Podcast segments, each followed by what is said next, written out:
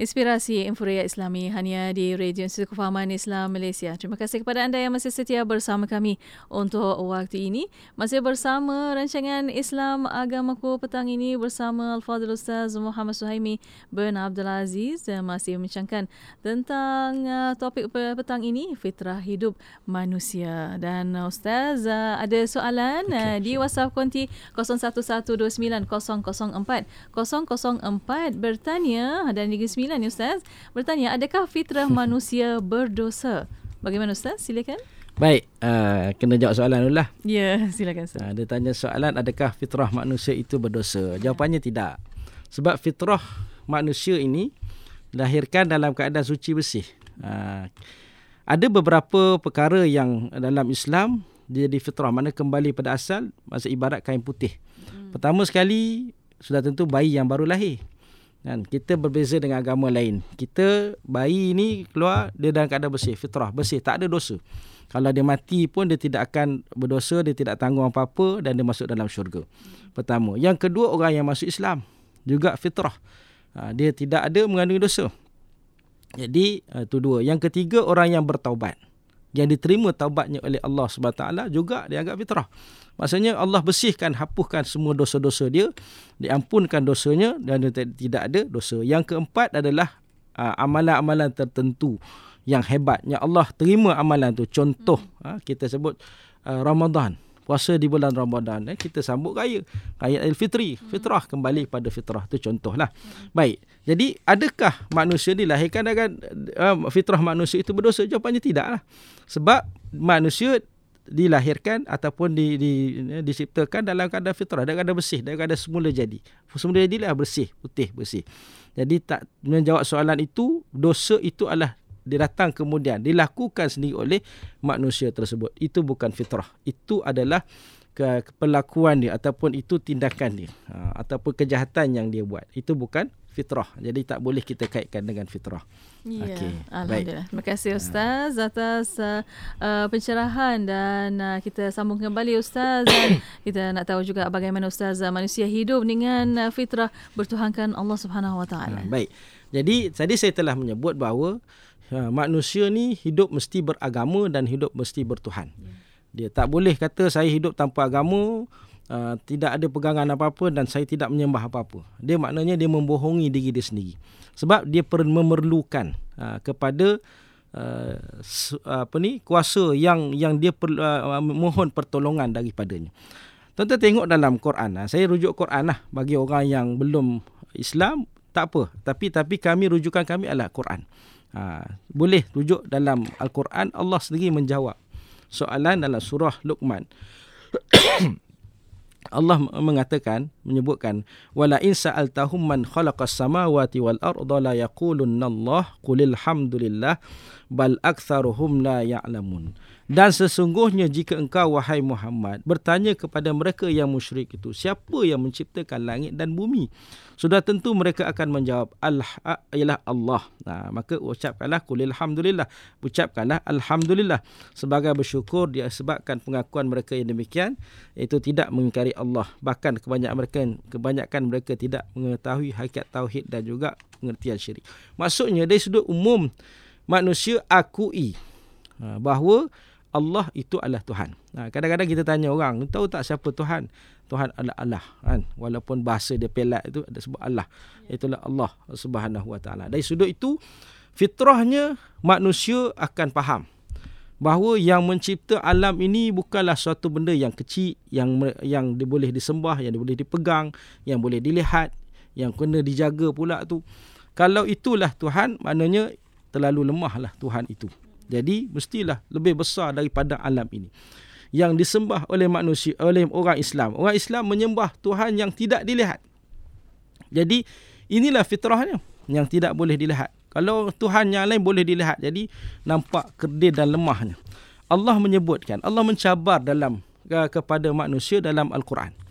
Ha, cuba rujuk kepada saudara-saudara baru kita. Ha, baik kita rujuk dalam surah Al-Hajj ayat 73. Ha, juga kepada para pendakwah. Ya ayuhan nas duriba mathalun fastami'u lah. innal ladzina tad'una min dunillah la yakhluqu dzubaban wa la lah wa in yaslubuhum dzubaban uh, syai'an la yastanqizuhu min du'afa talibul matlub wal matlub uh, surah al-hajj wahai manusia Inilah diberikan satu misal perbandingan. Maka dengarlah mengenainya dengan bersungguh-sungguh. Allah suruh kita pasang telinga sungguh-sungguh. Faham sungguh-sungguh. Sebenarnya mereka yang kamu seru dan sembah. Yang lain daripada Allah itu tidak sekali-kali akan dapat mencipta seekor lalat. Walaupun mereka berhimpun beramai-ramai untuk membuatnya.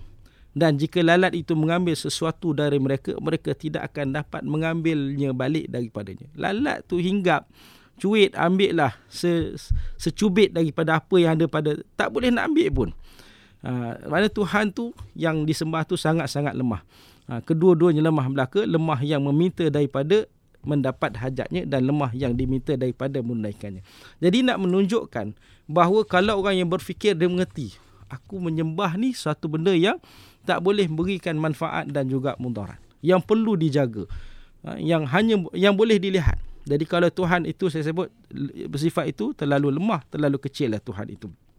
Baik. Antara um, kita nak kata fitrah ketuhanan Allah Subhanahu Wa Taala adalah satu yang kita sebut tadi penciptaan langit dan bumi ini yang memerlukan satu super power yang boleh mengawal uh, sistem alam ini. Bagaimana daripada uh, apa matahari terbit daripada timur ke tenggelam ke barat. Timbul pula bulan di waktu malam bintangnya. Kemudian datangnya hujan. Siapa yang mengawal? Sudah tentu Tuhan dan jawapannya kalau dalam Islam itu Allah Subhanahu Wa Taala. Baik pertama.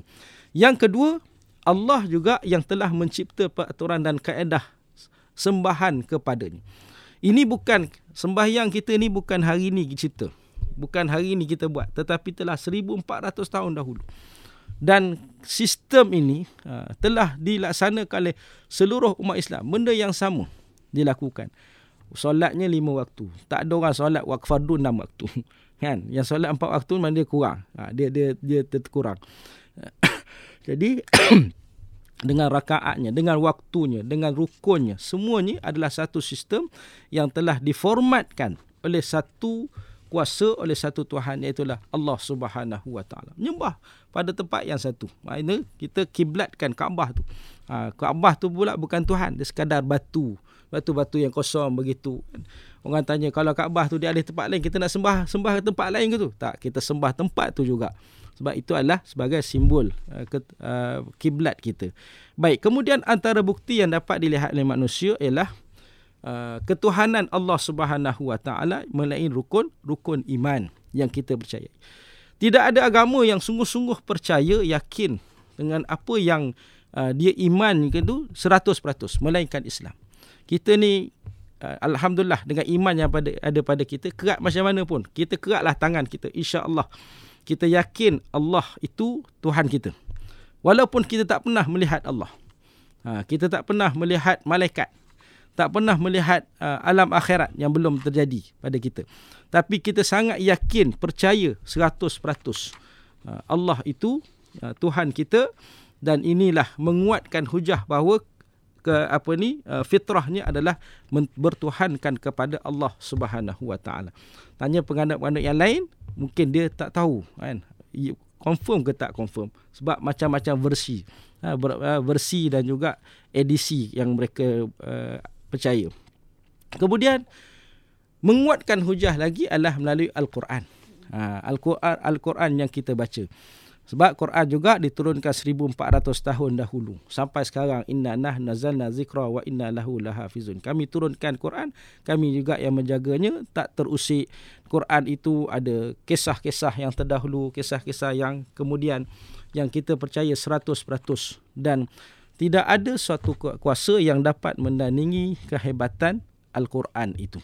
Jadi menguatkan hujah. Jadi kalaulah ada manusia yang kata taklah kan uh, dia melanggar fitrah uh, bertuhankan kepada Allah. Allah dah tunjukkan pelbagai yang poin yang saya sebut-sebut ni baru ada empat. Banyak lagi tapi oleh kerana masa yang sangat singkat insya-Allah kita akan hurai dalam kuliah yang akan datang yang akhir tuan sekalian fitrahnya dalam ayat surah Luqman juga ayat 32. Cuba tengok keadaan manusia bila dalam keadaan senang ni mungkin manusia abai, tak kisah, tak berat. Tetapi dalam keadaan manusia ni lemas, cemas, genting, hampir mati. Ketika itulah manusia minta tolong dan banyakkannya ya Allah minta tolong mengadu pada Allah Subhanahu taala. Allah menyebut dalam Quran wa idza ghasyahum maujun kazzulali da'u Allah mukhlisina lahuddin falamma najahum ilal ilal bari faminhum muqtasid wa ma yajtadu bi ayatina illa illa khattarin kafur. Apabila uh, mereka dirempuh diliputi oleh ombak yang besar seperti kelompok-kelompok awan menyerkup pada saat itu mereka semua berdoa kepada Allah baru minta tolong kepada Allah dengan mengikhlaskan kepercayaan mereka kepadanya semata-mata. Ha, dia ada sampai akhir ayat tu lah. Saya nak sebut sampai situ. Ketika itulah manusia percaya pada Allah SWT. Hakikat hari ini sebenarnya percaya tapi keegoan dan juga kesombongan. InsyaAllah kita akan sambung pengajian kita dalam uh, kuliah yang akan datang minggu hadapan. Dengan tajuk insyaAllah kita bincang uh, Islam itu agama fitrah. Ha, hmm. baru kita masuk fitrah Islam tu. Yeah. Insya-Allah. Wallahu yeah. alam. Alhamdulillah. Terima kasih banyak ustaz atas uh, pertemuan untuk hari ini. Banyak perkongsian bersama para pendengar tentang fitrah hidup manusia ini. Banyak poin-poin yang uh, telah pun ada yang uh, tuliskan dalam FB uh, Ikim FM untuk petang ini. Terima kasih untuk anda dan uh, kita berterima kasih kepada Ustaz Suhaimi. Insya-Allah ustaz kita akan jumpa lagi.